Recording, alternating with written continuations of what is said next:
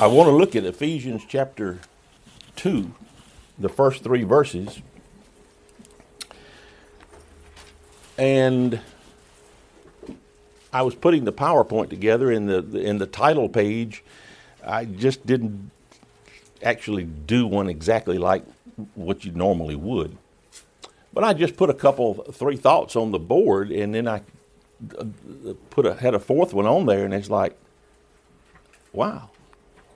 I put on there, according to the course of this world, according to the power of the, uh, the prince of the power of the air, fulfilling the desires of the flesh and of the mind. And then I put up the other one that's dead in Ephesians chapter 2, verses 1 through 3. And I could say enough. We're going to read these verses here in just a moment. But if we just, if we live according to the course of the world, according to the prince of the power of the air, and we fulfill the desires of the flesh and of the mind, that's what we are. We're dead. And so let's look at Ephesians chapter 2, verses 1 through 3.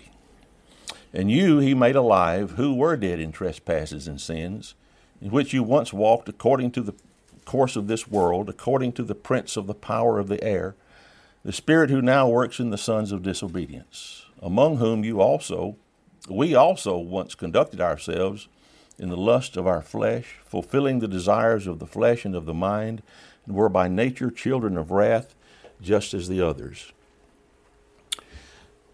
I want us to look at, let's see. Yeah, I'm going to have to do it this way. We can do this. All right. If you'll notice, my little thing.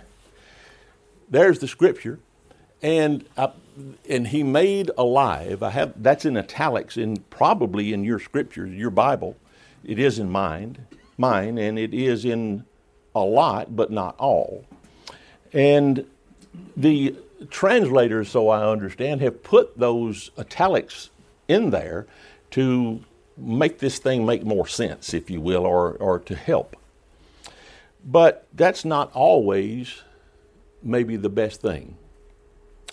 If you look at the New American Standard Bible, the 95 version, and you were dead in your trespasses and sins. Doesn't say you were made alive, you were dead in your trespasses and sins. And the English Standard Version says you were dead in the, in the trespasses and sins. The NIV, it says, As for you, you were dead in your transgressions and sins. But Young's literal translation says, And you also, or also you being dead in the trespasses and sins. So that he made alive part is really not in there until we get to verse 5. So the thought is, you know, that it, it's there, but it's not there in that verse. And so I want us to look at these verses as though that part of He made alive, you He made alive, and some other things, such as uh, the the once and the were and the were and the prince that that, that part the you once were and that's not there. I'm just going to act like it's not there right now. We're going to come back to it, but it's just really it's just not there. But what he's talking about and what we just read is not some particularly decadent segment of society. He's just talking about everyday life. Men everywhere, men not in good standing with God. You'll notice the prince and the spirit that was in there, and the world and the flesh a couple times, and mind, and of course trespasses and sins, and walked and conducted ourselves in fulfilling the desires of the flesh and of the mind. So those things don't point to a good picture, do they? Except for you once were that way. So let's look then, just to kind of take it part of a verse by part of a verse. And you were dead in your trespasses and sins. And what's that cause of death? It's pretty simple trespasses, and sins. That's the reason that God would punish us, is because we sin. We're real familiar with sin. Trespasses means to slip or fall. So someone might lose their way uh, additionally, and stray from the right road. And sins is a, from what I understand, a shooting word. Literally, you, you draw the bow back and you shoot at your target and you miss. So it literally means a miss, a miss shooting at the target. And so sin is the failure to hit the target. And that target is life, eternal life, I might add. So these words sin and trespass really are probably placed together as synonyms, slightly different meanings, but they're put together for probably added emphasis.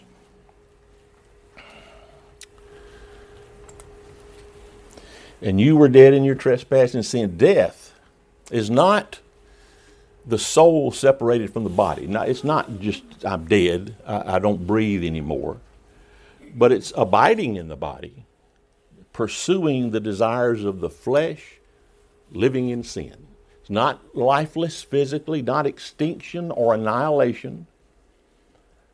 You're dead, but you're alive physically. But it's the absence of a spiritual life, a spiritual union with God who gives us life. Their souls were dead. They were condemned, worse than that, condemned to eternal destruction. And that's the worst part. Is it doesn't have to be that way. These people in Ephesians, these Gentile brethren had found out. And they had been that way, but they learned and they changed. And I understand that we all, adults in here, are, are in that same boat. We once lived that way. But we've changed. But this is, will help us and remind us of some things.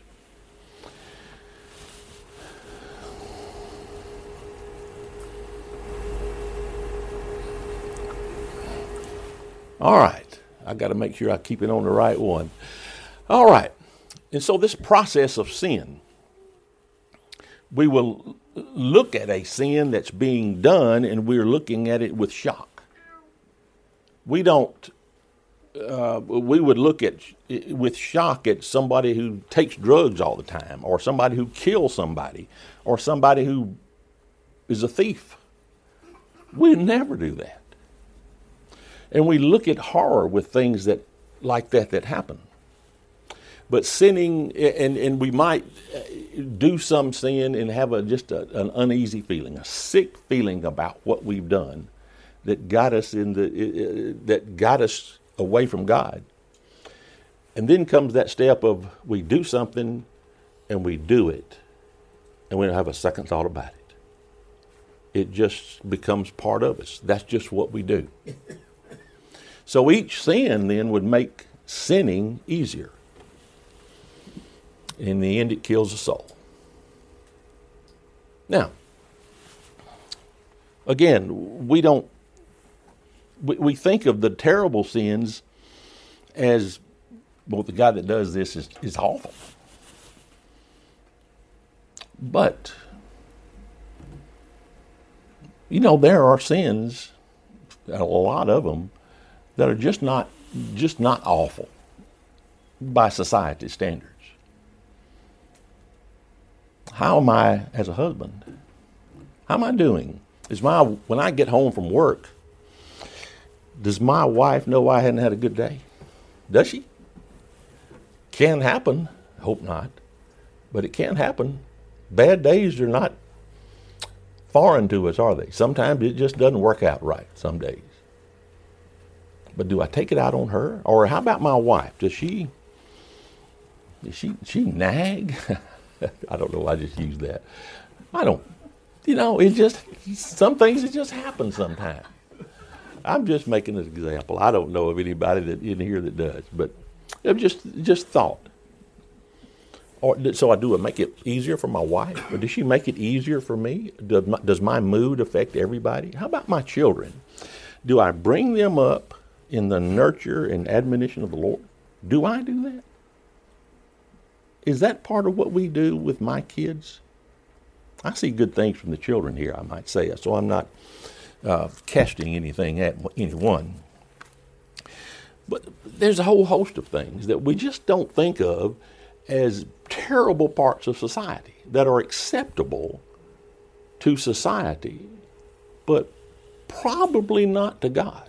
Most likely, there's a lot of stuff in our lives that just possibly they're just not acceptable to God.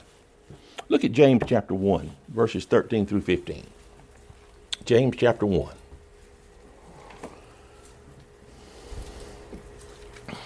Let no one say when he is tempted, I am tempted by God, for God cannot be tempted by evil, nor does he himself tempt anyone. But each one is tempted when he is drawn away by his own desires and enticed. Then, when desire is conceived, it gives birth to sin. And sin, when it is full grown, brings forth death. There's this little, it seems like this idea comes along, this temptation comes along, this embryo of a thought that I can sin. And it works its way into full grown, and it brings forth death. Tempted we're enticed. The desire has conceived. It gives birth to sin. And it, when sin is full grown, it says in James here, it brings forth death. We're all guilty of sin in our lives. And that's why we need Jesus. That's why we need the Lord in our lives.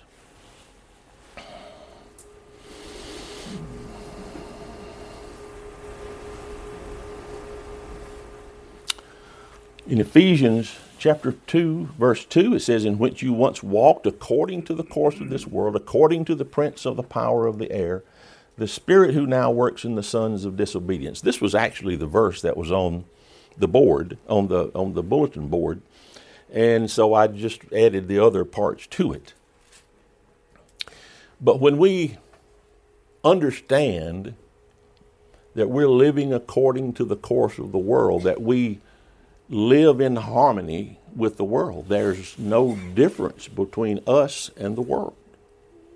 You know, a football team or a basketball team. How about the basketball team? The NCAA tournament is is going on right now, and these teams are have practiced so much and played so many games that these are the best. And, and the reason they are is because they work together so well their offense and their defense are in harmony with, with each other, with each player. And so they know uh, by practice what each player is going to do. And so they work in harmony. And you recognize them as a team. But we live in harmony with the world when we decide to do those things that according that are according to the course of the world. So we take step after step after step after step in the world. We just keep walking that way. In Philippians chapter 3, in verse 18, says, For many walk, of whom I have told you often and now tell you even weeping, that they are enemies of the cross of Christ. Again, we recognize that the terrible sins the murders and, and that we recognize that you know that's just wrong. That's just wrong. But when we don't live and do the uh, right and do the little things that doesn't seem so wrong do, we don't consider ourselves enemies of the cross of christ do we? But that in effect is what we are when we live according to the course of the world. We're enemies Paul says, I tell you, even weeping. It's a very sad situation for Paul that people would live like that. They're enemies of the cross of Christ in Philippians 3, verse 18. We have uh, the, uh, if you live according to the course of this world, there's a prince of the power of the air, the spirit who now works in the sons of disobedience. You recognize him by Satan. He's not unknown. But he's the ruler. In John chapter 12, verse 31, Jesus recognized him as the ruler of this world. That he has control and authority because of his influence He can't do anything physically to Evan or me. But he can place temptations where they need to be. And they need to be everywhere for us, for him. And so he has he is the ruler of this whole world because virtually the whole world has surrendered to him. And we are his voluntary slaves. We just meekly follow him along, doing just just not terrible things, just living life large sometimes. And we just follow right in his footsteps. He's a it's a force, it's a spirit at work in, in worldly people. We have adopted uh, his characteristics, Satan's characteristics, and we live with him being our ruler because he's given us all these ideas for us to follow, and we do that. So we adopt that spirit that characterizes him. Look in John chapter 8, verse 44. John chapter 8, verse 44.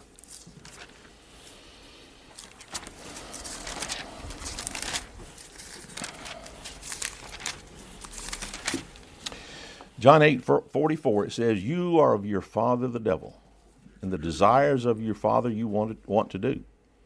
He was a murderer from the beginning and does not stand in the truth, because there is no truth in him.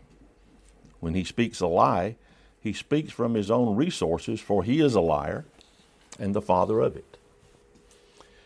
And so when we live according to the course of the world, he is our ruler. And Jesus says, You are of your father, the devil. And the desires of your father, the devil, you want to do. That's what the world is. We're better than that. We're better than that. In Colossians chapter 3, verses 5 and 6. Colossians 3, verses 5 and 6. Therefore, put to death your members which are on the earth fornication, uncleanness, passion, evil desire, and covetousness, which is idolatry.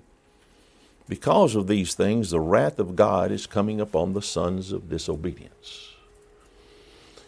He's the prince, he's the ruler, he's the prince of the power of the air who now works in the sons, uh, uh, power of the air, the Spirit who now works in the sons of disobedience. We belong to Him when we're that way. So what we've done is are the things we're doing are is fulfilling the desires of the flesh and the mind. That that fulfilling is the connotation of making a way or opening a way, making a path for the sin in our lives, for His influence in our lives. I, I think of the uh, in, in in World War II, there was these big ships that had the the troops would get in these ships and uh, they would just open up supplies in some of these uh, troop ships and supplies would just go out this big hole in the front of a ship. And that's the way I see this. They were letting troops out to go fight, but we open up and we let Satan come in with all that he has. We make it easier to sin because we listen to it, to indulge in all these lusts of the flesh and of the mind. The flesh is the sensuous cravings that we have. The mind is the understanding and the emotions. And through these two things right here, we satisfy every carnal pleasure. Everything that man wants to do, he can do. These desires are what one wishes to bring about by one's own actions, these evil desires. That's what we want, and we're going to do what it takes to do them, it seems. In Titus chapter 3,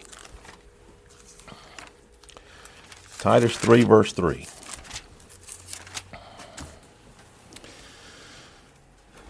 For we ourselves were once foolish, disobedient, deceived, serving various lusts and pleasures, living in malice and envy, hateful and hating one another.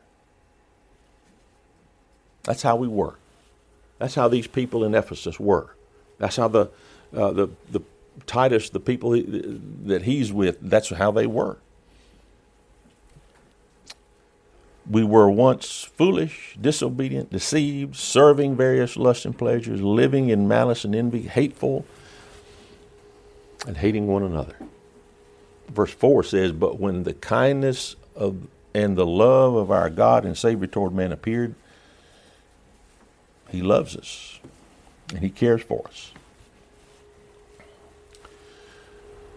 We were by nature children of wrath, just as the others. So when we full, live according to the, the, the, the, the world, following the ruler of the power of the air, and fulfilling every desire of the flesh and of the mind, we're by nature children of wrath, just like everybody else. Just like everybody else. So the continued practice of sin gives us a nature in which we choose to sin by habitual practice, that's what we do. And that becomes our nature. The code of conduct is determined by this present evil age. They had grown up in wrath and become slaves to it. There's some there's some mean stuff goes on now.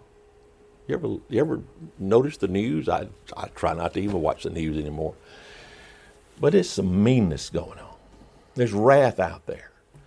But what's important is that this is all without God, and we don't have that situation in our lives. We have God in our lives.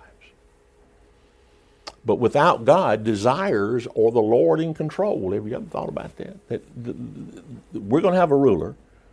It's either God or it's the ruler of this world, and the desires that He brings to us, they're really in control. And so this walk is loathsome to God. And wrath, living in wrath, being a part of it, wrath's going to be the punishment. And it's going to be God's wrath. In Ephesians chapter 2, verses 4 and 5, let's read those. Ephesians chapter 2, verses 4 and 5.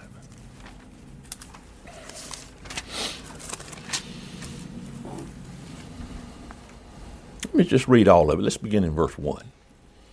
And you he made alive who were dead in trespasses and sins, in which you once walked according to the course of this world, according to the prince of the power of the air, the spirit who now works in the sons of disobedience, among whom also we were we all once conducted ourselves in the lust of our flesh, fulfilling the desires of the flesh and of the mind, and were by nature children of wrath just as the others.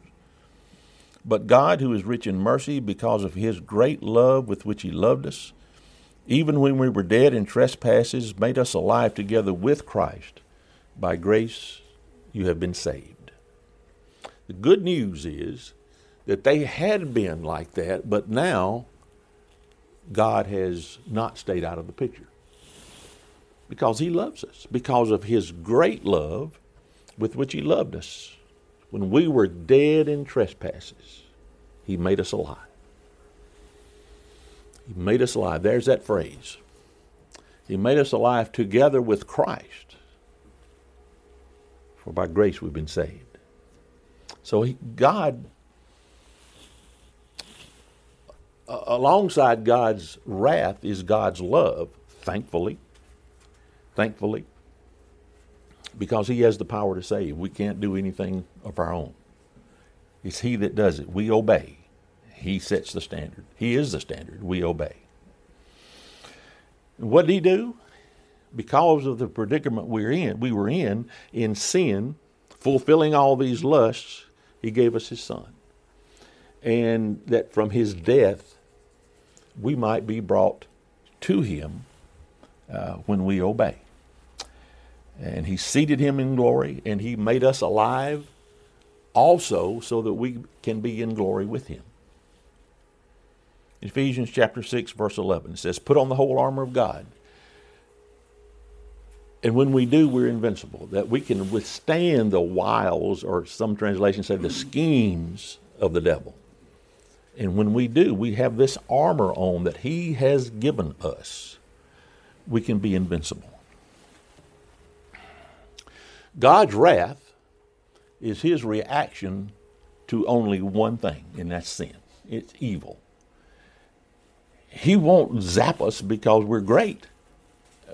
He won't punish us forever because we're doing what he wants us to do. It's only because of sin that he has a reaction in, in its wrath.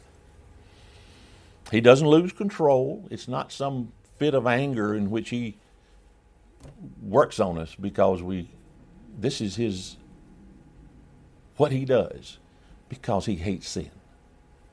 We know he hates sin. So it's not our fault that he's going to punish us if we live in sin. It's it's not his fault, it's our fault. But he loves us and he gave his son to save us. And he says he loves us with that great love. And there's a quote here, and I'm, I'm pretty bad about not citing it. But anyway, sin no longer is an internal force controlling us, but an external force trying to invade, trying to get back in and appeal to our flesh, fleshly desires. In Ephesians chapter 4, verse 27, Paul writes, Do not give place to the devil. Don't give the devil an opportunity or room don't give him that, that place. Let's conclude. In Colossians 1, verses 21 and 22, it says, And you who once were alienated and enemies in your mind by wicked works, yet now he is reconciled in the body of his flesh through death to present you holy and blameless and above reproach in his sight. We were alienated. That means we were not in his family. We were enemies by wicked works. But he reconciled us, he brought us to him, changed us, and made us acceptable. And that way we can be in his sight holy and blameless and above and above reproach. The prodigal son in Luke chapter 15 in verses 24 and 32 to his father this prodigal son was dead. But when he came back, he is alive. It's interesting. In Colossians verse chapter 1 and verse 23.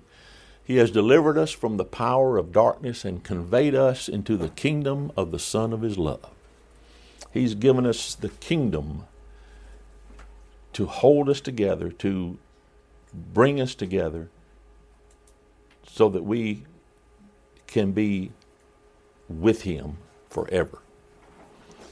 He's delivered us from the power of darkness. He's delivered us from the, the one who rules so that we can be with him because of his great love for us.